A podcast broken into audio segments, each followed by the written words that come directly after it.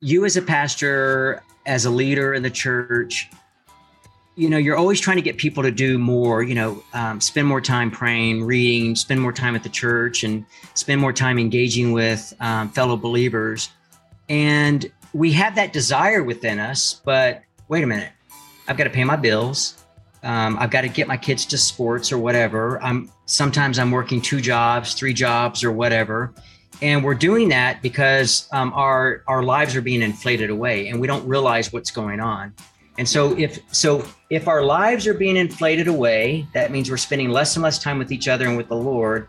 Imagine what would happen if our lives are being deflated. We're getting our time back. Um, yeah. And that's what Bitcoin does. Welcome to the Empowered Manhood Podcast, where men rediscover courageous masculinity. Pull up a chair as we gain strength from the stories of God working in the lives of ordinary men today. These men have discovered that in a world of superficiality and isolation, we need authentic brotherhood to gain strength for the battles we face every day. Brought to you by the ministry of CLC which challenges men to an uncommon pursuit of Christ. Welcome to Empowered Manhood.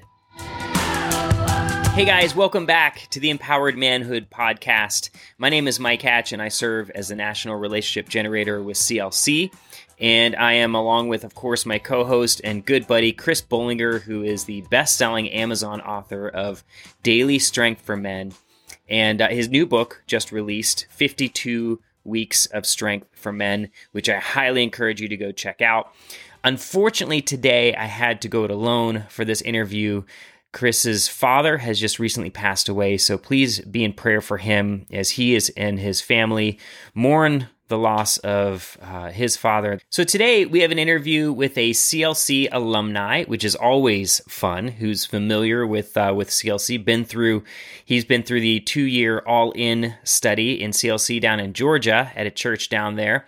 And uh, he'll share a little bit about that experience with them. But recently, he has been working in missions and uh, in some really innovative ways by using Bitcoin. And I realize when I say Bitcoin, there's a all sorts of different thoughts on uh, it, that maybe come into your mind. Um, maybe skepticism. Maybe well, isn't that just a cryptocurrency and isn't it you know a bad investment? And all all sorts of different thoughts. Well, we talk about that during the interview.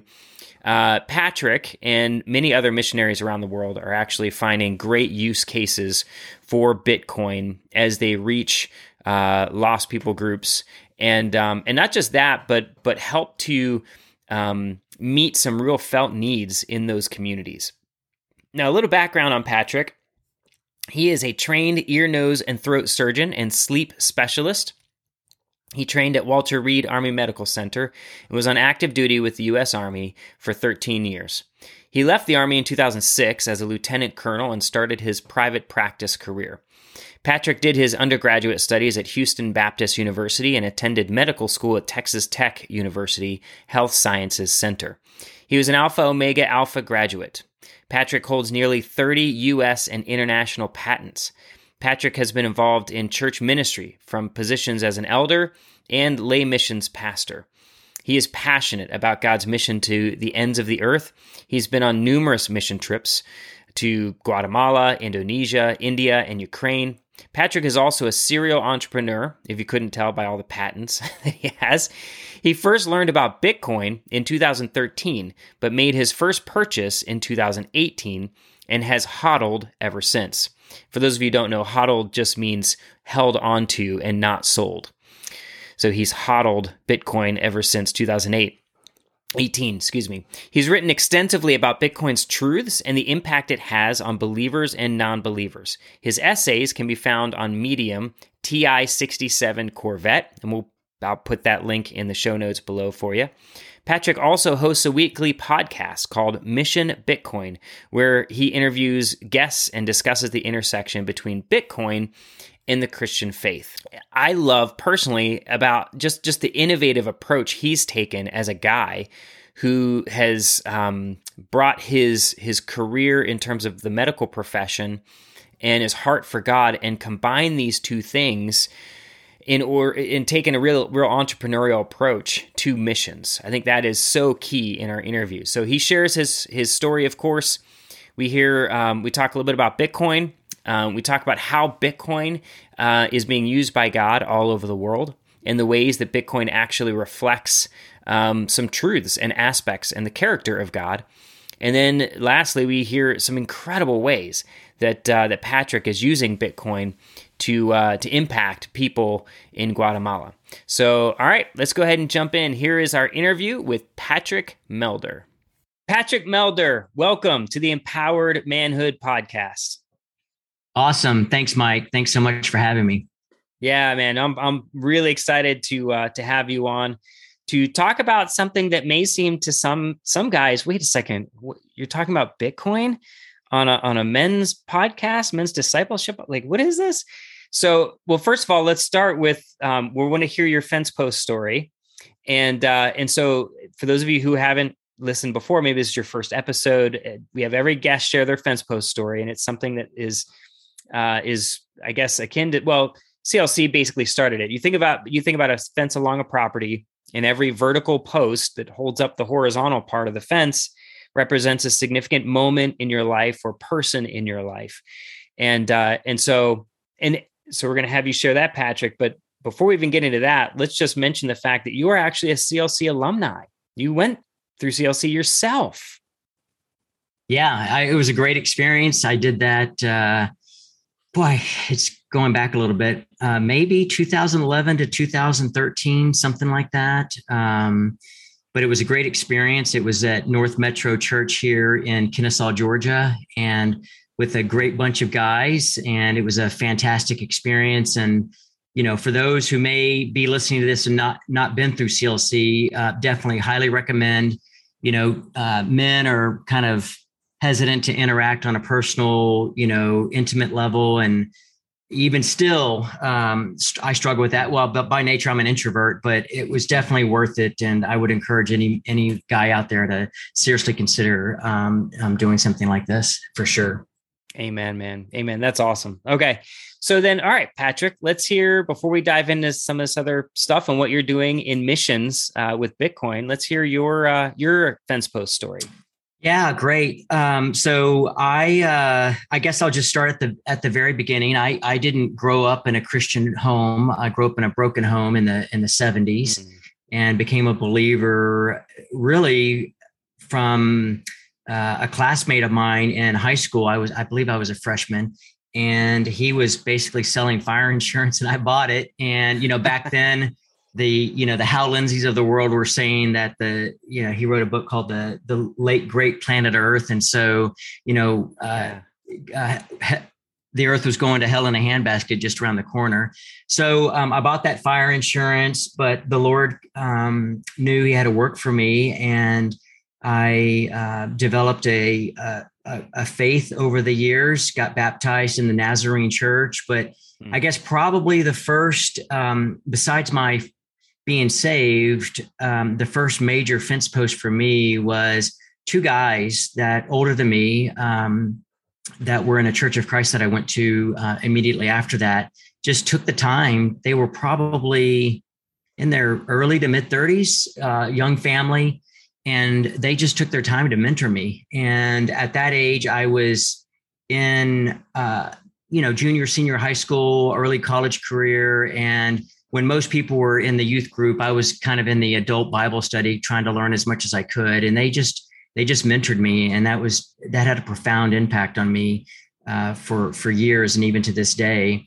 And I guess the, the second major thing that really shaped my life was joining the army. I think that mm. the I was pretty disciplined, or or maybe not disciplined. I was pretty uh, black and white, um, but the army really kind of shaped who I would later become. And I ended up spending about 13 years active duty, all told between reserve status and, and active duty and being in school. I spent about 20 years uh, associated with the military. And then I, you know, I, I got early, I got married at an early age. I graduated from college and then married my wife when I was a senior in college. And then, you know, she's been with me through medical school and and all that. So we've been married for about 33 years. I, I mean, I would. She's probably the hmm.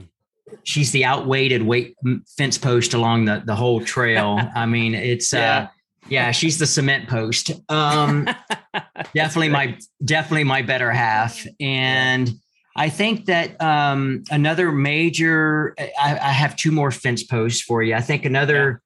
Well, I probably three, but another major fence post would be when I was in the early 2000s, I was a the, the lay missions pastor of a Bible church in Maryland. Hmm. And a little bit prior to me assuming that role, I was involved in essentially what was a CLC at a local level. Um, this is at Derwood Bible Church in Maryland. And the pastor, uh, Steve Pettit, had a group called, he created a group called Joshua's Men. And he created this curriculum all his own. We had books that we would read and I, if I remember correctly, it was a year long course. We met every week on a Saturday, hmm. and it was a very similar format to CLC. So when CLC came along a little bit later, you know, about 10 years later, I was very familiar with the, the concept and really um, grew out of that experience and wanted to be re-engaged with that experience. And so when I started, when we moved down here to, to Georgia and then started attending North Metro, and they were starting the CLC program, uh, I was very keen to, to kind of get plugged back into that. So that was nice. that was great. And then I think probably the last fence post we'll talk about, which will be a good segue into what we're doing, is my interaction with Bitcoin and uh, not a person, not a thing, but uh, a movement, a revolution. Uh, it's been truly been transformative, and and I think that hopefully we'll get into this in the discussion, but yeah. I think that some of the the the angst that I felt as a Christian with what was going on in the world uh, was explained by kind of looking into Bitcoin, and it really mm. answered a lot of questions. You know, uh, we have the truth, but there's a lot of things going on in the world that we just don't quite have the knowledge to understand what's going on. And Bitcoin was able to answer those uh, material or um, metaphysical questions that we all have. We we have the spiritual thing covered, but um, we can still have some angst when we're trying to to marry the the metaphysical and the and the spiritual. And I think for me, Bitcoin has just allowed us to allowed me to have a reinvigorated um, relationship with the Lord for sure.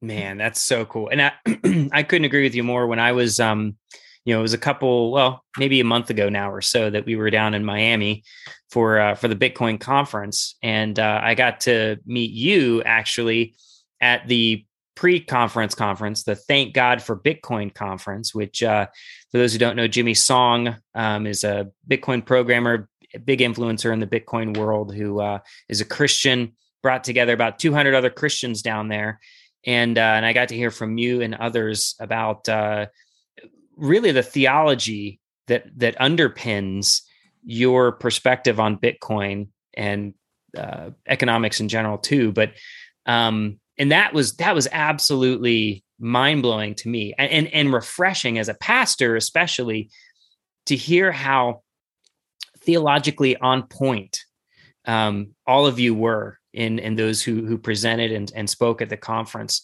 That was very reassuring and and really caused me to look deeper as well. And, and I've I've experienced the same thing. You so you wrote the book, uh, The Christian Case for Bitcoin, and uh, it's Bitcoin redeems money: how this affects Christians and why we should care. And uh, and reading your book has been incredible. It definitely um, it has taken me deeper in my faith as I've looked at it. And I guess uh, let me ask you this because I think this is this is I feel like a good metaphor maybe. I think of an Amos when God is holding that that plumb line, you know, and he says, "And I found you Israel to be wanting."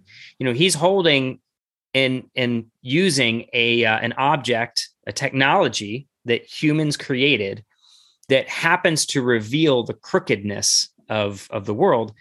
And I think I, I've thought of Bitcoin very similar to that as this technology that um, that reflects or, or, or puts a mirror up to the corruption that's going on in the world. Would you agree with that? Absolutely, and that's that's uh, familiar with Amos, but that I've not used that in my uh, correlation with Bitcoin. I think that's an excellent uh, analogy. And, and I, I, draw though that similar um, analogy within the book. I didn't use Amos as an example, but that's exactly what Bitcoin is. I mean, Bitcoin is the truth that uh, you know it, it's an overused metaphor, but the orange pill, the red pill, green pill, in the Matrix. Uh, you know, Bitcoin being the orange pill. Once you once you go down what we call in the Bitcoin circles the rabbit hole of understanding what Bitcoin is, it's hard. You, you see the standard of truth within Bitcoin. You can't manipulate it and then when you start seeing the standard of truth that can't be manipulated, then you start asking your question, yourself questions about, wait a minute, what, what about all this other stuff that's going on that can be manipulated, like our monetary system? And then, then that that leads you down all these other roads of what's been influenced by what we call the fiat mindset or or the um, you know I make this case in in the Christian case for Bitcoin. I mean, really, no one has the authority to create from nothing, and except God alone. And the state has taken that authority and usurped God's ability um, or authority in creating something from nothing, and that's money. And Robert Breedlove, also a co-author of "Thank God for Bitcoin," has a saying that money is the base layer of society. And after reading about it, understanding it, I totally agree with it. And hmm. I think for us, we have a base layer in Christ but there's this base layer in the metaphysical world and in the physical world that um, has been corrupted and i for me what it was like is like um, something's going on i don't quite understand what it is but then when i started learning about bitcoin and it started pointing like the plumb line it started pointing to all these other yeah. things it just made yeah. sense it's like oh this is what's wrong with you know our economy. This is what's wrong with, you know, um, you know, fact checkers on Twitter and stuff like that. It just started making so much more sense. Yeah, for sure. So you are, uh, well, you're an entrepreneur, of course, but you were you were an ENT doctor as well. Um, so t- talk a little bit about what transitioned you from from that to to now really being passionate about Bitcoin, and we'll get to it in just a moment, but your missions work in Guatemala. Well, um, that's a tough question because it's it's very personal and intimate. Um, hmm. You know, I, I I love helping people. I loved being a doctor and a surgeon, but um, the the and this this goes on into um, the Bitcoin thing too there was just hmm. the the joy of being a doctor has been overtaken by um, the the business of medicine and you know hmm. I, i'm on the receiving end of why is medicine so expensive because i'm the public face of of that hmm. but what most people don't realize is that one of the re- in, in medicines and the cost of medicine is a very complex subject but i'm, I'm just kind of giving it a very basic overview here but yeah. The one thing that people don't understand is that one of the reasons that medicine has become more expensive is that the since um, since the early 70s, but certainly since the early 90s, when managed care started taking over, and um, certainly after the Affordable Care Act earlier this um, in the 2010s, hmm. um, the number of administrators has just completely um, it's kind of a linear growth of administrators within medicine. The number of doctors has been pretty slow growth, and um, it's slow growth because the process of becoming a doctor is pretty long. You know how many medical schools there are in the in the country. You know how many doctors are going to graduate, and so you can predict um, how many doctors are going to be there year after year. Well, if a hospital needs more administrators, they just put a you know go to LinkedIn or Indeed and say we need a a new administrator for X Y Z and um, you need more and more administrators because the regulations to comply with medical um, regulations um, becomes more and more complex so i was on the receiving end of that really not enjoying the, the, the business of medicine and i was also running another company full time basically working uh, two full-time jobs um, as a surgeon as an entrepreneur being on call, getting called to go to the emergency room at two or three o'clock in the morning, having to wake up the next morning, go to the clinic, and run a business on on top of that. So the pressure was just a lot. And then I was having some interpersonal relationship issues with my partners, and I just got to a point of uh, severe depression, and mm. to the point that when my oldest daughter was going to get married, um, I didn't even want to go, and had to. I, you know, I live here in Georgia, and I have a lot of guns, and I locked them up I mean, I I just didn't want, and they were locked yeah. up for about a year. So, kind of that's kind of a long way to say that I had to step away from medicine because it was just too much, and um, my company was getting into a position where I could do that without um, significant financial issues, and it, that afforded me time to really kind of do what I love to do and study the things that I want to study. Which, as a doctor, you don't really have time to you become a very good technician in medicine and you know you don't have time a lot of times to kind of study other things and and whatnot so yeah. you know just trying to be real with the audience out there i would encourage and then i had to seek you know professional help and all that so um, it's real the pressure's real but um, that afforded me time to step away from medicine uh, really reconnect with the lord and um, hmm. yeah just get to the a point of the bottom, but trusting that the Lord is going to work everything out. Yeah. Man, Patrick, thank you for sharing that, man. That's, yeah. that's, um, it clearly you have CLC in you because you're, you're, you're very transparent and honest. And I just, uh-huh. I applaud and I appreciate your, uh, your vulnerability. That's, you know, we, that's what we talk about in CLC here and on, on the show all the time is, bringing our stuff into the light as opposed to hiding in the dark. Yeah, yeah, for sure. And um, yeah, man, I've I've been there myself. I've had my own struggle with uh, with depression myself, and um, had eh, had sought counsel and therapy as a result of it. Um, I remember coming out the other end of it. my wife, when we were walking into a store and we were joking about something, and then all of a sudden it hit her that like, oh wow, he's different now. He's back to, and she goes, oh, there you are, mm-hmm. there you are. I didn't know where you were this whole time because I'd become so different even to her. Yeah. So, um, man, it, yeah. Thank you for sharing that because I know there are guys out there who, who uh, hopefully won't will feel less alone knowing that we we know we've been yeah, there before for sure. So, okay, so you made that transition um, after feeling really burdened by the medical profession and and some of the constraints that were placed on you. Um, and so it it sounds like you went more toward an entrepreneurial kind of side of things. Um, where did that lead you at first? Well, um, I think in a, I don't know how to answer that other than feeling free, you know, hmm. pursuing for once something that was not contrived or controlled, but something that I wanted to do. Hmm. And um, it just made me feel very free.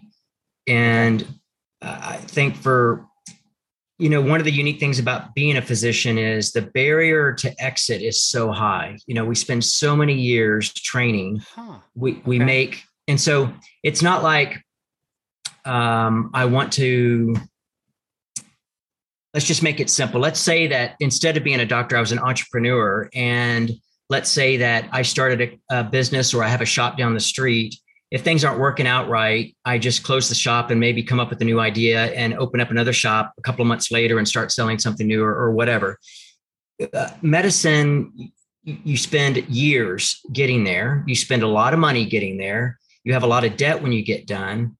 You do make a lot of money, but what most people don't realize is probably for the first 10 to 15 years after finishing your training, you're paying back all that debt and you're also starting usually starting families. I started my family earlier but you're usually starting families. You bring on a mortgage. So paying back medical school debt and then living in um, a, a, a, doctor's lifestyle you're, you're basically paying like two mortgages. Um, and then you uh, you get into this track. And if you if if for instance you don't like what you're where you're practicing the city or the partners that you're with a lot of times you sign uh, non-competition clauses or or contracts where you can't practice within you know 10 5 to 10 miles which in a metropolitan area, that's that's mm. pretty significant, especially if you've built up your life and your family and your connections where you live, and you don't want to be traveling 10 miles some other direction. And you can't go to another state easily because you've got to get another license. And uh, so the barrier to get out and the loss of income to get out is like, okay, that's significant. And it really makes you think. So taking the entrepreneurial leap is it's it, you have to really count the cost and i think for so long i wasn't able to make that leap because of obligations i had and when you when i was able to actually do it and just actually you know really for the first time get in a position where i had to completely trust the lord you know and yeah. i'm a i'm a type a driven person and i would say that literally for the first time in my life when i quit medicine i had to say lord I have no idea how we're going to make it. I have to hmm. trust in you. And literally, and you know, surgeons aren't used to saying, okay, uh, I'm going to, you know, I walk into the operating room and say, I have no idea what I'm doing. You know, we're, we're used to being in control. We're used to having a plan. Yeah. And, you know, so um, that's a very difficult thing to do. Hmm. And, but the Lord taught me a lot. It was, it was a very humbling, experience and I am so thankful for it. Nothing didn't want to go through it, a lot of pain in it, but would I do it again to be where I am now? Absolutely. That's so cool. I love it. Okay. So then and, and by the way, I've, I've, I've never heard that before. You someone saying the barrier to exit is is high. That wow, that is that was enlightening. I appreciate yeah. you sharing that. Um, and it gives me to some of my friends who are in the medical profession, it um yeah hel- helps me with a little bit more empathy there too. Yeah, what they're going through. Um, now you before um before Bitcoin and your project in Guatemala, the book, you were involved in some um, missionary work as an ENT, correct? Mm-hmm. Yes. Yeah. So when I finished my training, I, I, trained in the Army. I spent 13 years active duty, but I, I, trained at Walter Reed Army Medical Center, the old one, not the new one that's now in Bethesda, Maryland, but the one that's in DC. And when I finished my training, I decided that I wanted to use my medical skills on the mission field. And hmm. I didn't know what that was going to look like. And I, I took my first step in being a part of a mission trip from YWAM, Youth with the Mission, and that was in 99 and we i didn't know anybody on the team. We all met in uh, minneapolis and flew from there to amsterdam and then india. We spent three weeks in india. And i spent my time working with a hindu ent surgeon. And i was just to be it was relational ministry relational evangelism. Mm-hmm. And I, we did that for three weeks and when i got back i uh, it was around that time that I did the CLC program, uh, the Joshua's Men program, pardon mm-hmm. me, at the church, the Bible church. And then shortly thereafter, I became the lay missions pastor for the church and eventually went on three or four mission trips to India and sent many trips from my church out to other parts of the world learned a lot about missions took a really influential course well i was going to take the course called perspectives which is a really significant missions indoctrination about why missions is so important. And that really lit the fire in me about why missions is so important for God's kingdom because God is a missionary God. And when I, and then subsequently went to Ukraine um, in, hmm. I think 2006 and then my, as my girls were getting older they needed my i mean i always needed to be home but um, at that point my wife was like okay patrick um, need to be home with us and the girls. And so uh, i didn't go on missions on a missions activity for quite some time. But then when they got older like in middle school high school i decided that i want to wanted to impart that sense of service and mission to my girls as as my wife did too. And in fact i i this this next phase of our of our mission walk was not because of me, it was because of my wife. We were at North Metro where I did CLC, and we had a couple that was sent out from the church to Guatemala. They were up speaking one Sunday afternoon, and my wife went up to Angel, who was the the wife of uh, Lee, uh, the Radfords, and they were doing work down in Guatemala. And we were really, my wife was really interested, and she said, "We'd love to come down and see you guys in Guatemala." And later on, we realized that Angel had heard that a lot, and a lot of times, you know, people just never follow up. Yeah. Well, we followed up, and then for six years, from 2012 to 2018, we took our girls as a family mission trip down to Guatemala every summer, and we did an art camp for the the school that we're now doing the Bitcoin mission stuff with. And yeah, so um, that's that's our original connection with Guatemala. Yeah. Wow, that is really cool. Okay, so then okay, so that it's I'm starting to fit the pieces together. So you had a you had a heart for Guatemala as you guys were going down there for at least six years. And then 2018ish i think is when you said that was when bitcoin kind of came up on your radar right? Yep yep. How did now, that but happen? that but yeah, yeah, but that had nothing to do with guatemala at the time. Actually uh, my wife and i i went to um, it may have been after our last trip to guatemala we went we ended up going to puerto vallarta in mexico and, you know, Bitcoin was kind of in the news because in late 2017, early 2018, it was an all time high. And I had, in fact, I had heard of Bitcoin first in 2013 and completely dismissed it like, like most, a lot of Bitcoiners have regret stories. And so, um, but in 2018, we were in Puerto Vallarta and just vacationing. And I started kind of researching a little bit. And as I started researching Bitcoin in particular, I understood immediately the impact that um, the underlying technology, the blockchain technology, what it would have in a developing country. Because once you put something, for those who don't know, once you put something on um, the Bitcoin blockchain in particular, it's immutable. You can't change it. And I thought, wow, I mean, in a developing country, in times of civil strife or civil war, you know, property rights are are just mm. forgotten and land seized and taken away. But if you've got something on a blockchain, then that person could have rights to that property you know, forever. And I, so I bought my first Bitcoin then. And again, because I was a busy physician and entrepreneur, didn't really have a lot of time to really make go all, down all the rabbit holes. Um, but that's when I first bought Bitcoin and really just bought it and what we call dollar cost averaged. I didn't know what the, that term meant at the time, mm. but it's big. It's big within the Bitcoin community of just buying i mean i think everybody knows what it, what it means but i i didn't realize that's what i was doing with bitcoin i just bought a little bit at a time and and kind of automatically so um yeah so that's that's kind of how that that worked yeah. Okay. So you so you started acquainting yourself with the technology first and understanding what it what it meant and and uh, and began to start buying some bitcoin. Um so I- explain what happened. Where when where was that spark? You know, or the light bulb that went off for you. I'm like, oh my gosh, can this transform what we're doing in Guatemala?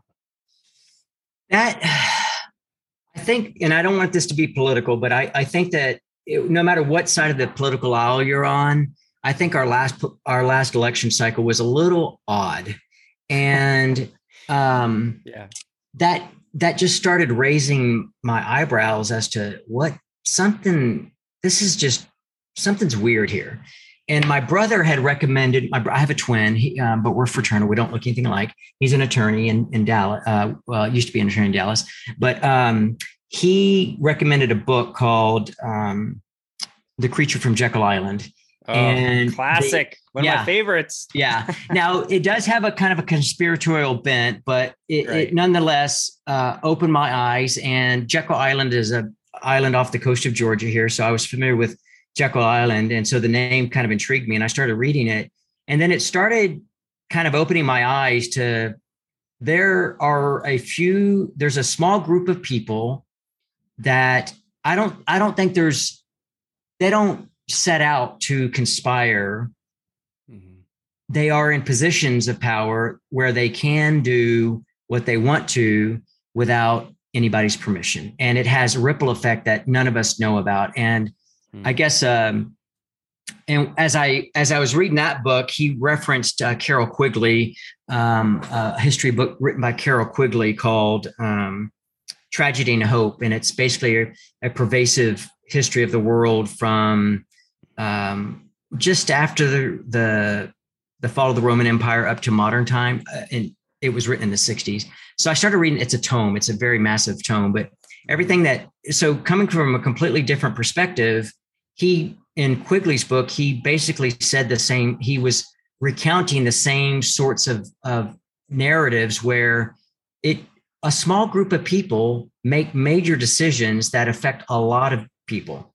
And I think probably the the one thing that kind of put this in perspective for me was reading about the the start of World War One, and uh, Winston Churchill was not the the prime minister of, of England at the time. I, I, don't remember what his position was, but he was in a he was he was in government in a power a position of power, and the I think it was the Lusitania that was uh, um, uh, torpedoed by the Germans, and that's what eventually brought the U.S. into war. Mm-hmm. But there was he allowed that to happen, and mm. on top of that, the the U.S. was a major bondholder for uh, debt of a lot of the uh, countries that were involved in the First World War. And had they not, the England uh, was and and the Allies at the time were on the verge of defeat. Um, and had the U.S. not come into war, they would have probably lost the war. And so there was a there was an economic opportunity. The bankers decided that influenced the decision that okay, if we don't win this war, we're going to lose a lot of money. Um, so it was just so as you follow that that theme of control and power and money, you see that it, it's really no different today. And I, I think that if you can't see that right now with what the Fed is doing at the to the extent that they're doing, um, then you're not reading the right books or you've you've got to i don't know kind of reorient how you think. And so that was kind of the tipping point for me that last election cycle and kind of learning a little bit more about history. I love history anyway so that was not a tough tough thing for me to to read about and then the plumb line comes along bitcoin which i knew was there. And as i started learning about it that's that's when things started coming into the light so to speak. Hmm. Okay. So then, all right. So you started learning about that, the history, economic history, money, power, and and how that kind of uh, moves the world, um, especially into war. And I think I think we're just at the beginning of seeing that play out right now. I mean, I think Ukraine is just the beginning of what bigger, unfortunate, bigger things that will probably play out. But um, so then, where did because what you're doing in Guatemala is very unique. And maybe maybe you should kind of just explain it real quick, and then well, I'll start. Uh, you can start where okay. you want to. You can either okay. explain what it is first, and then how you got there, you know what I mean? Because I think I think for me the journey is always so fascinating. Yeah. Especially okay. Being I, an entrepreneur. You and know? you asked that question, I didn't answer because I was going off the, you know, because because it is com because it, it is complex, you know, and yeah. And had I not put a lot of thought into this, then maybe this is not an interesting story. But I have put a lot of thought into this. So yeah. um, the the okay, so the connection is this when when I was a missions pastor and when I've gone on missions trips, the church does a lot of good things. Okay. We go and build churches, we go and dig water wells, um, build clinics, schools, we evangelize.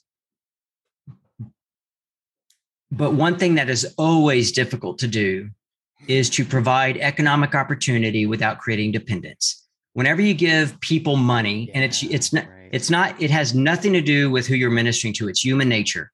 Once you give people money, you create a dependent situation. And the worst thing you want to do as a church and as a witness is create that situation because if if you're giving money to someone in a, a country, let's just say it's Guatemala, and they're associating you with the Christian mission, and they come to you multiple times because they need the money or a family member or everybody in the community knows that they can come to you for money or whatever the moment you say no that immediately affects your christian witness so creating dependence mm-hmm. is a very bad thing on the mission mm-hmm. field.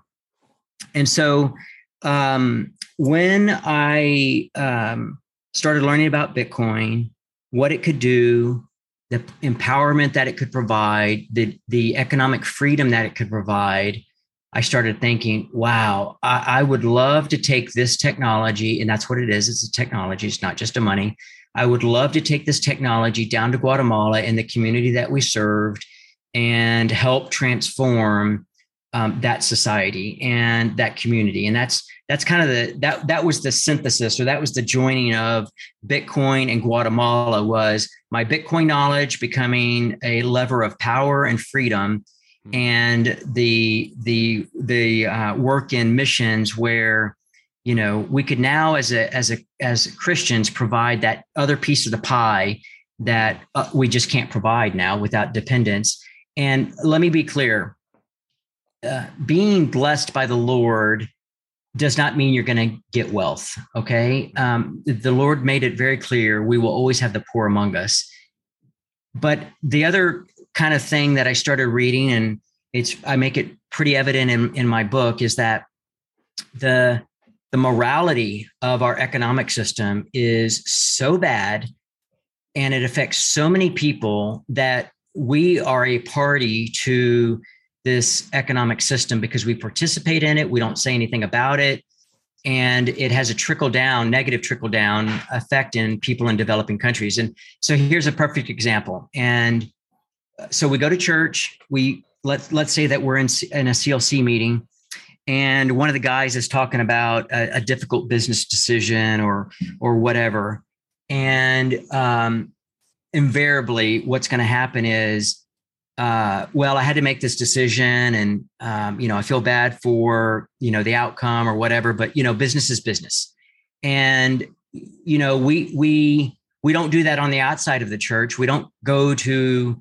a business meeting and people are questioning our ethics or morality and say we don't say well church is church and you know so mm. somehow we bring the world into our our church meetings but we don't take the church outside and into our business meetings mm. and so uh, and I, I've been guilty of that. So it's I'm not saying that I'm I'm better than anybody. What I'm saying is that um, we can now take a Christ, Christian ethos with Bitcoin in the form of Bitcoin and right the wrongs of participating in a very immoral hmm.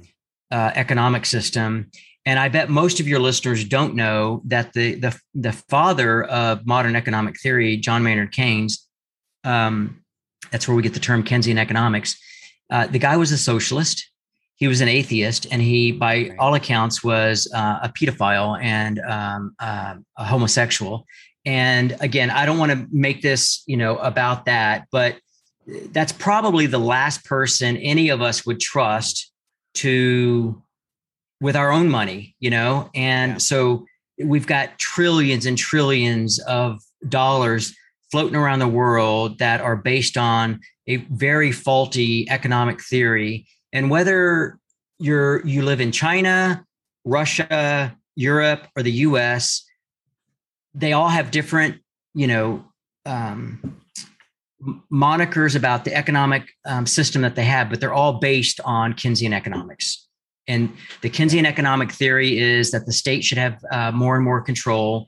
Uh, monetary policy is based on uh, fiat. Uh, fiat is a new invention of the of the 20th century. It was invented when um, all all powers that went into the First World War, except for the U.S., came off the gold standard. Uh, so if I'm getting too detailed, just stop me. But the the most historians thought that when the First World War started, that the war would last for uh, six months, based on the hmm. they calculated all the gold reserves, and it didn't go on for six months. It went on for four brutal years, and more lives were lost in that war um, than than ever. And uh, because people the the country started uh, printing money. They they they uh, they they they made their own money so they could make the warships and the planes and send the soldiers.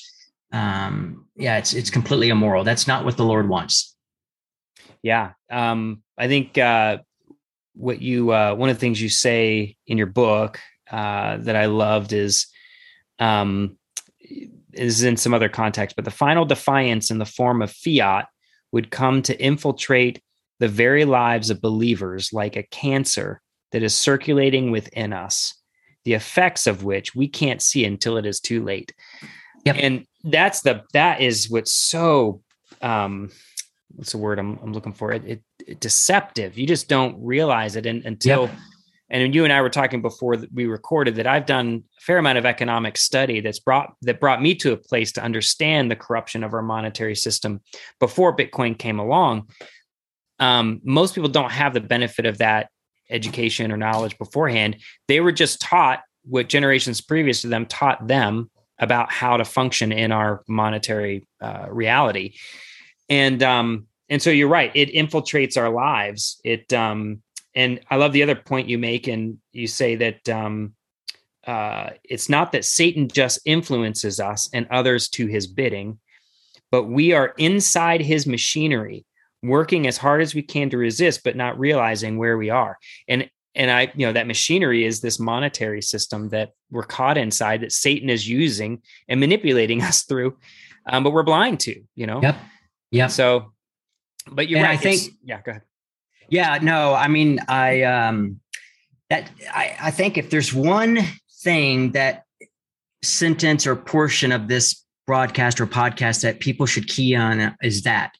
Because you as a pastor, as a leader in the church, you know you're always trying to get people to do more you know um, spend more time praying reading spend more time at the church and spend more time engaging with um, fellow believers.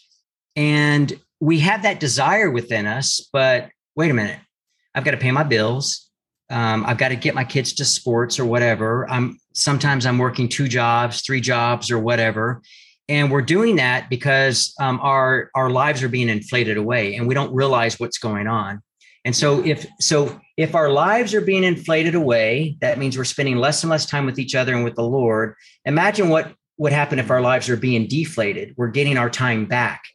Um, yeah. And that's what Bitcoin does. And we can get into that, but Bitcoin allows us to slow down because the rate of um, compounded annual increase in the price of Bitcoin allows me to save my time and do what I love to do. And that's the trap that we don't realize that we're in. And Bitcoin right now is that that lifeboat that we can look to.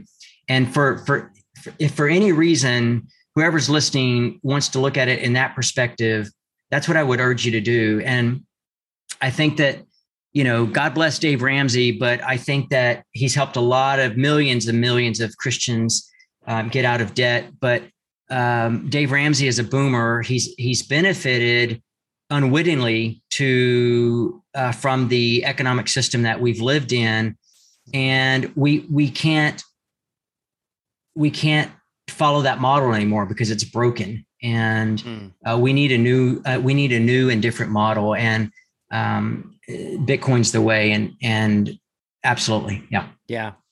So okay, so then let's talk about what exactly you're doing now in Guatemala with Bitcoin and how it's impacting the community, and then how by doing it you're helping to uh, to stave off that enabling kind of thing which can happen in, in missions. Great. So, what we're doing in, in Guatemala in Panajachel, Lake Atitlan, which is pictured behind me. And by the way, for those who aren't familiar with Bitcoin memology, um, the the G, the logo, is a Quetzal, and you might notice that he's got a little laser eye. Um, that's a that's a Bitcoin yeah. meme. Um, yes. So it, it's not that that's an evil Quetzal; it's a Bitcoin meme. Any, anyway, so what we're doing? good, good clarification. so what what we're doing in uh, Panajachel is is we're basically bringing um, the technology of Bitcoin and by providing education first. So we're working at the same school, Centro Educativo Josue in Panajachel, and we're teaching the kids about Bitcoin. And the reason we're doing that is we, we're basing what we're doing on what was done in El Zonte in El Salvador at Bitcoin Beach. And if you've, uh, during the recording of this podcast this week, they've had about 44 central bankers down in El Zonte and El Salvador to learn about Bitcoin, to be to become free from the IMF control.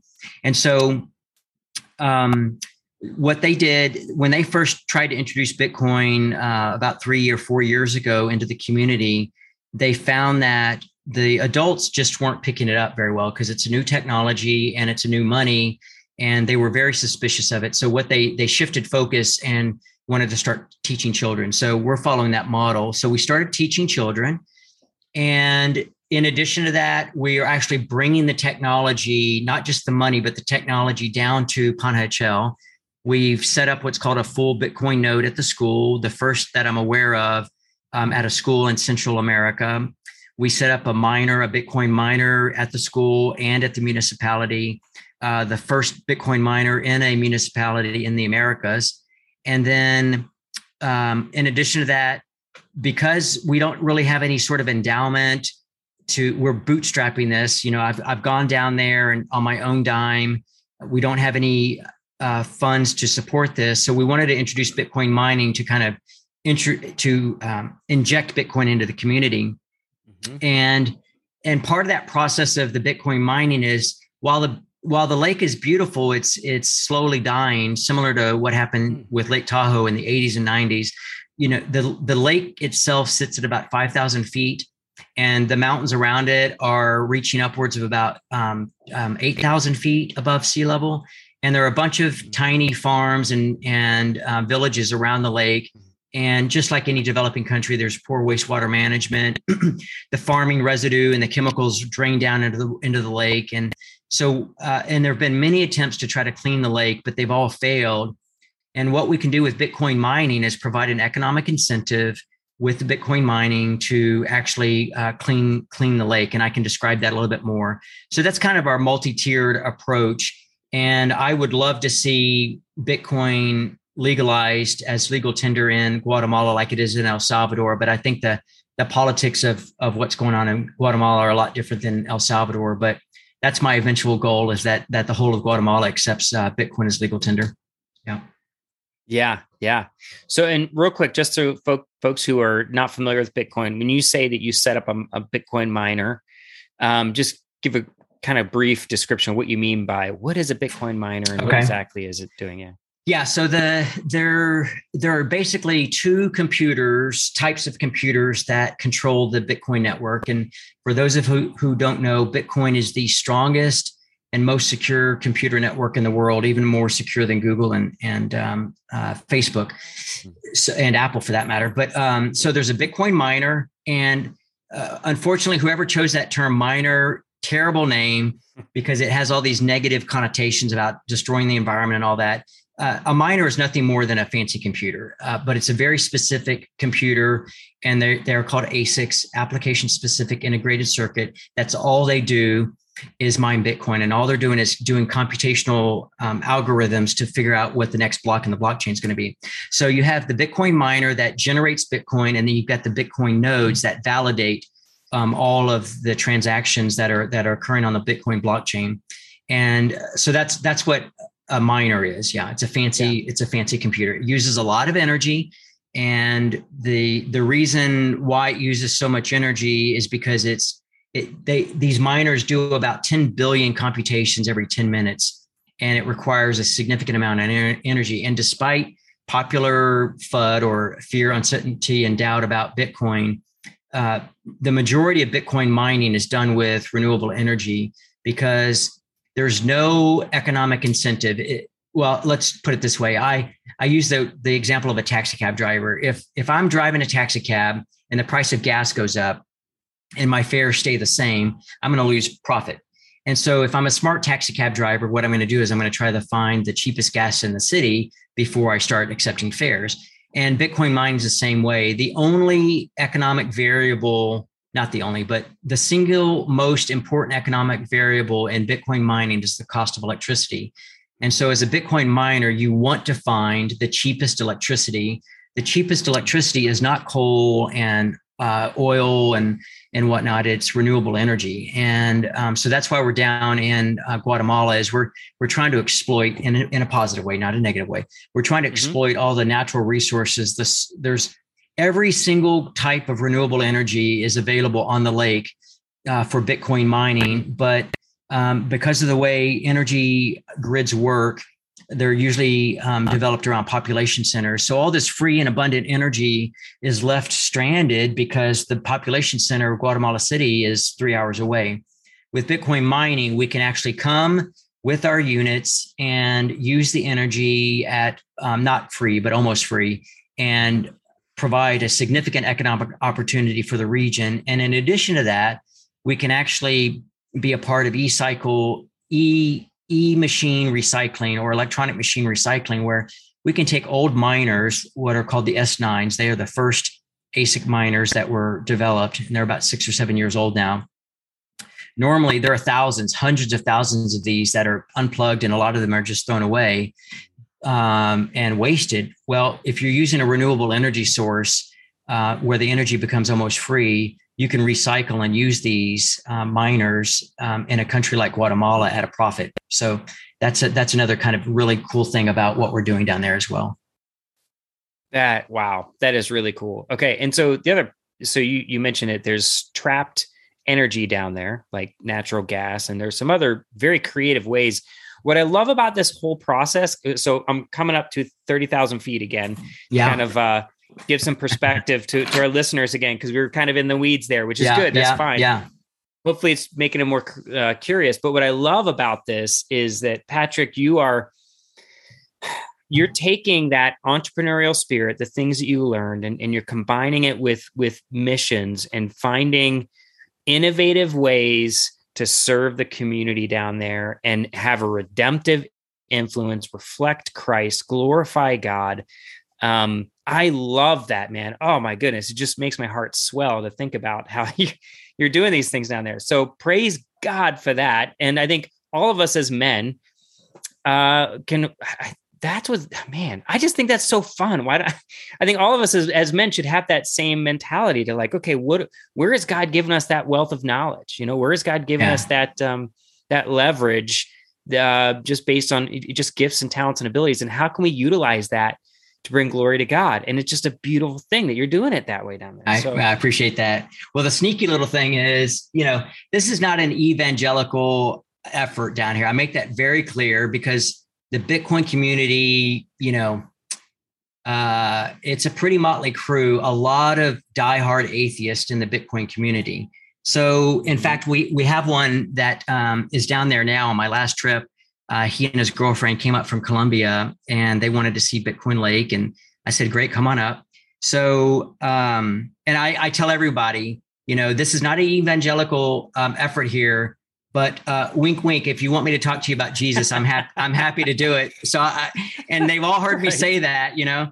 And then on one of my one of my last, and I'm not ashamed about it. You know, what's really freeing about the Bitcoin community is it's very accepting. You know, you could come up with the craziest ideas and talk about it. And Bitcoiners are, unless it's against Bitcoin, um, they're very open to it. And so I feel totally open talking about my faith um, with Bitcoiners. And, you know, they know that we have a common bond within Bitcoin, and, and that allows us to have a, a unifying um, talk. And that's why I wrote my second book, which maybe we can touch on. But yeah. um, on one of the last nights we were there, I had a reporter that was with us, and he spent the whole whole time down there. He's going to do a, an article on what we're doing, and so he was interviewing me, and uh, he he was asking about my intersection of faith and the fact that I baptized somebody down in in Miami after the Thank God for Bitcoin conference which, and which I got to be there for and witness yeah, by the way. That was yeah, amazing. Yeah. So uh, um, this bitcoiner and his girlfriend both bitcoiners from Colombia they're Swiss but they were in Colombia at the time uh, they're just sitting there listening to me tell the story, and I basically told the entire gospel story while they were listening. so it was awesome, That's you know. Great. And yes. then and then the reporter said, "Well, you know, I mean, we could talk about other things. Um, you know, we've got other company here, and and um, this new Bitcoiner friend of mine from Colombia said, "No, it's it's okay. We can talk about this." So it was just like, wow. I mean, when would we have an opportunity to do something like that? You know, and uh, it was just yeah. fantastic. Yeah. It's funny. Yeah, you say you're not evangelical, but yeah. I don't care what you do. If if you're Christian, yeah, that's right. Evangelism goes with you wherever you go. That's right. Like, I don't care that's who right. And and the projects, it's all inherent. That redemptive nature is all inherent in what you do. Yeah. So, um, yeah, man, that's beautiful. So. Yeah. Okay, so connect the dots real quick for us in terms of how this Bitcoin mining is is is going to help clean the lake. Okay, I'll give you just one succinct example, and there are okay. many. Okay, and we found more when we were down there this last time. All right, in um, Panajachel, there's a wastewater treatment facility, and I've never stepped foot inside of a wastewater treatment facility in my life. until uh, in January. So there's a wastewater treatment facility down there that has a giant, what we call a biodigester. And if you're not familiar with what a biodigester is, you take uh, organic material, you let it decompose, and at a certain level, you can take it out and it becomes compost or fertilizer or whatever. Well, all mo- organic material, not just from the wastewater treatment facility, but all organic material, uh, when it decomposes, releases methane. Mm-hmm. Methane is a gas that is two to three times more harmful to the environment than CO2. In the US, like if you've driven by, like um, uh, not too far from where I am, there's a we have a large uh, waste management landfill uh, for the city that I live in, and you'll see these pipes coming up out of the ground. And in modern waste management, you create basically what's called a, a sterile tomb or a vault where all the material has to go into, and you line it so it can't leak into the groundwater. But um, it produces methane and so they have this biodigester. It's it's got methane that it's producing. They have a flare stack. So normally they would flare methane from the stack, but the the biodigester is cracked. And so the methane and the CO2 are leaking out of this digester. And so what we want to do is go down there, um, cap or fix the biodigester, trap the methane, flare it, but hook up a generator to it, and then mine Bitcoin. And so that would immediately solve um, methane leaking into the environment. It creates an economic incentive for someone to actually do something about it because it's not being fixed right now because it's costs money and they have limited resources to begin with. So Bitcoin mining provides an economic incentive to actually fix what's wrong with the wastewater treatment facility. And that process could be replicated in the dozen plus uh, communities around the lake and the hundreds of, of farms and, and small homes and, and villages around the lake as well. Wow. Yeah. So one one question I know that may came up come up in people's minds, I know did for me, mm-hmm. is so there, there's only going to be so many Bitcoin. You know, there's 21 million is all there's ever going to be. So what happens to all this mining when the last Bitcoin is mined? Well, uh, so the last that's a great question. The last Bitcoin will be, will be mined about 100 years from now in uh, the year 2140.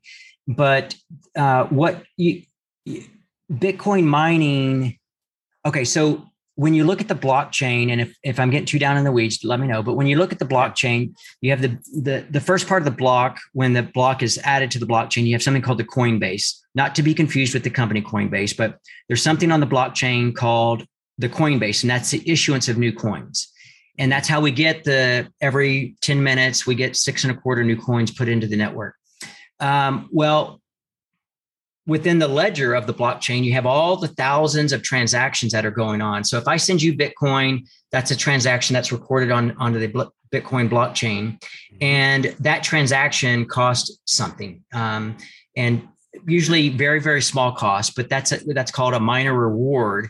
So even if the coinbase goes away in 100 years you're still going to have a monetary network at that point that's fully mature and billions of people at that point are going to be transacting in bitcoin. And so you're going to have billions of transaction fees that are going to provide the economic incentive. So mining is not going to go away. It's going to the mining network secures the network and you can't have bitcoin transactions without the miners. Great. That's awesome. Okay. Thank you for that explanation. Yeah. Um okay real quick, so we talked a little bit about the the Christian case for Bitcoin, the book that you wrote, um, which again, I can't, I can't, man, I can't say it enough. Like, folks, I, guys, I, I encourage you to pick this up and uh, and give a read for so many different reasons, even if it's just to understand economics a little bit more from a you know from a, a, christian biblical perspective it's it's worth the read. And um, i think I, I think mike you said you were thinking about adding this to the clc curriculum or something like that that's right. Oh yeah. Oh yeah. Well well yes i've, I've got a meeting with our president. We'll, we'll I, I put that I, I, put that out publicly just now. Oh that's good stuff no pressure. no pressure. Right, okay. right. Yeah. Well, you know, we couldn't stop a CLC group from act, you know, picking one of these up. Yeah, just, yeah, that's right. To what that's right. Yeah, yeah. Um, but yeah. so, what real quick? What was your impetus for for writing the book? Uh, a lack of a Christian voice um, in this space, and you mentioned Jimmy Song, uh, a Christian, big influencer. Thank God for Bitcoin. I I I felt, and I'm not I'm not alone in this. That um, thank big God for Bitcoin's a great book, but it it's not a very it's not a very deep book, and mm-hmm. it doesn't it doesn't promote a Christian ethos. I and I mentioned this to you before we recorded. It's it's like going to thank God uh, TGIF. It's saying thank God for Friday yes, we have a lot to be thankful for. We're thankful for Friday. You know, we're thankful for the restaurant TGIF. Uh, we're thankful for Bitcoin. Um, and it's it, but it doesn't really go in depth as to why are we here, how did we get here, what we should be doing about it, and more importantly, as Christians, what. So that towards the end of the book, I broke it down into why the Christian should care, mm-hmm. why the church should care, and how it can be used in missions. And so that's that's why I wrote the book. And great. And then I, you know, I also started a, a podcast, Mission Bitcoin. It was the first Christian right. bo- podcast in uh, the Bitcoin circles. I just felt like there needed to be a voice to kind of explain this from the Christian perspective because I feel strongly after reading uh, and studying about Bitcoin that, man, if there's something that Christians should be promoting, it's Bitcoin, no question. Amen, man. Amen. And, and I've listened to your podcast as well. And actually, um, what was really fun, and I'll just maybe it won't matter, but I'll I'm not going to say I'll let you kind of say his name, but like I listened to the interview with the guy that you baptized in Miami. So while we were in Miami, there were two guys. One you baptized one guy, and then a second guy said, "You know, I haven't been baptized. I need to." Be. But both were atheists before mm-hmm. before getting involved in Bitcoin. And Bitcoin actually played a role in revealing the truth to them that led them to the gospel and to put their faith in Christ. But one of them it was it was so funny li- listening to um, one of the early episodes of your podcast, and you interviewed the one guy, and you could tell he was on the cusp. He was mm-hmm. almost there. That was super fun to listen to that after seeing uh, after seeing the baptism and where he was at that point. yeah, so that's Tomer Tomer Strolight, and uh, he's a uh, pretty significant influencer in the Bitcoin circles. And that's a remarkable story. So I, as I was starting to formulate my Christian perspective related to Bitcoin, I started seeing some strange similarities between Bitcoin and Christianity.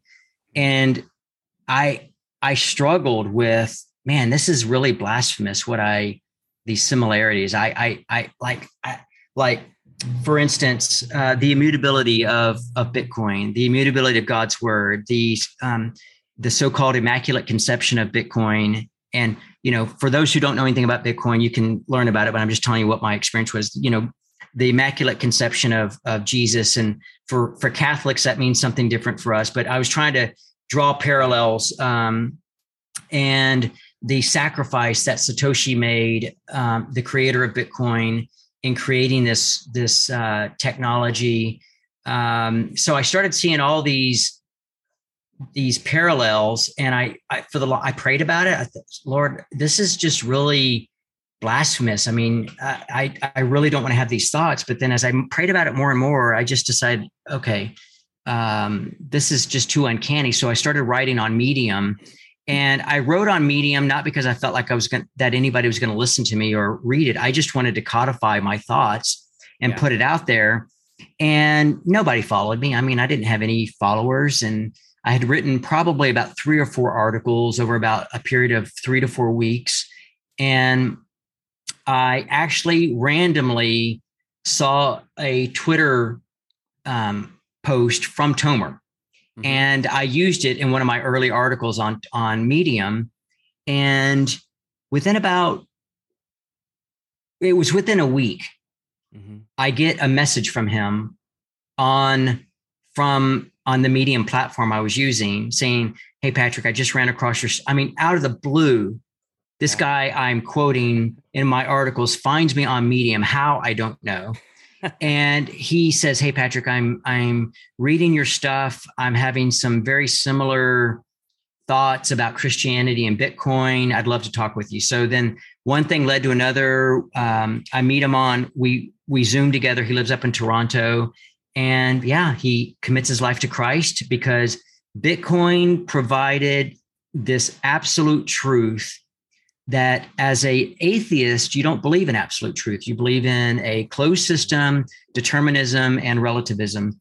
And so it became it became this intellectual angst or tension that he could not reconcile. And so he started seeing this truth in bitcoin and he started having a religious experience with it and for for us we we don't struggle with that. You know we we've been made fun of for believing in absolute truth all of our christian lives. And so that's that's why a lot of atheists in bitcoin struggle with these religious feelings. And that's why i wrote my second book the the, um, the philosophy of bitcoin and religion because they they've started some of them have started taking our christian language and using it to describe their religious experience within Bitcoin. And I, I, had had just enough. It's like, okay, this is the last time I want to see anything written about, you know, Bitcoin and the Bitcoin Messiah or Bitcoin's our savior. And I just had enough. And I said, okay, I'm going to answer this. And I put it, I codified it in a book. And so the, the second book's really about making the, the logical case from a very first principles logic perspective that an atheist would understand this is why what you believe in about bitcoin is incorrect. You're you mm. you know like paul said in, on the at the areopagus you're, you're worship a god you don't know. And so i'm pointing them to the god that they don't know. Yeah. Oh man that's profound. That's well yeah. oh you know hmm that is great. So okay so that that's great. So that's your second book which was called what was it again? The philosophy of bitcoin and religion. The philosophy of Bitcoin and religion. Okay, so I need to. All this stuff will be in the show notes for you folks to to take a look at. Man, that is interesting. You said something there, and I'm I'm forgetting what you said, and I'm going off track here a little bit because I really about wanted, Paul. Yeah, yeah. Okay, so Paul saying you you're worshiping a God, an unknown God, um, and I and I, I can tell you who that unknown God is. What what a correlation or, or metaphor to to what's going on with Bitcoin because you're right. A lot of people are looking at Bitcoin as their savior. That's right. Which was one of the things that I really, really appreciated again during the Thank God for Bitcoin conference. And this is where I talk, this is what I mean when I said that they were theologically on point. They did such a very clear, intentional job of, of separating Bitcoin from, from our faith and from Jesus. Um, Bitcoin is not Jesus. Jesus is, is the Messiah. Um, and and Bitcoin is is a tool, and and it will be. Right. And and I think someone used. I think you've used this analogy too, similar to what the Roman road was for the spreading of the mm-hmm. gospel in the early church. Bitcoin has a potential to have that kind of redemptive influence. Absolutely, and and in fact, um, I have in my second book, I have a, a graphic. It's called the Shadow Truth, and what I do is, have you you've not read the second book? Have you not seen that? I've not read. No, so, I just finished the first one, so so the, this one too. The um the shadow truth is basically um it's probably because I've got the this the yeah. screen thing on, but basically I put the cross in the middle, Bitcoin behind it, and I basically point out all the similarities between Bitcoin and and and Jesus and the cross, and um so there are so many aspects to Bitcoin that are definitely a tool. It is not the truth. It is a truth. It's a big truth. It's a big, big truth, but it's not the truth that we know. Mm-hmm. And I, I think that the the other thing about you know Bitcoin and religion is that we can we we can we have to be careful that we don't worship Bitcoin. Uh, we can't serve two right. gods at once, uh, God right. and Mammon. And so Bitcoin has the, the potential to do that, but we know based on scripture that there is a difference. Um, but it, it's just a tool. It's a, and it's a great yeah. tool. So you can, what, what I would love to do, and I haven't had a lot of time to do this, but what I would love to see happen is that the church use Bitcoin as a tool for evangelism. And, and why, mm. what, why I think that's important is if we look at, we live in a post Christian world right now. And you and I and the guys that are listening to this can talk churchy language and we can understand each other. You know, we can talk about Jesus, we can talk about his death, his resurrection. We all understand what that means. Um, we can even when we see a cross, we know exactly what it means.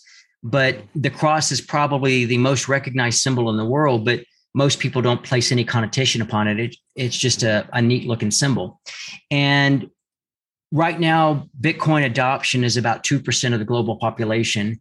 if we could use Bitcoin as a tool to point to Christ, then we have 98% growth in Bitcoin to use as a as a tool for evangelism to point people to the real mm. truth. And so I would love to see the church you know hey we're going to have a we're going to have a conference on bitcoin come learn about this new technology and while the while you're there learning about bitcoin whoever's teaching it can talk about okay we're going to talk about the immutability of the bitcoin blockchain uh, we're also going to just tell you that immutability is not a new thing you know we've had that in the church and we have we've have open source technology called um, the canon that's been in the church you know for almost 2000 years. So that's there are right. so yeah so the the bitcoin can be used to teach about um, the gospel. Mm. yeah. amen. I, to- I totally agree. I've seen so many similarities there as well. Um, so that I, i'd be all for that.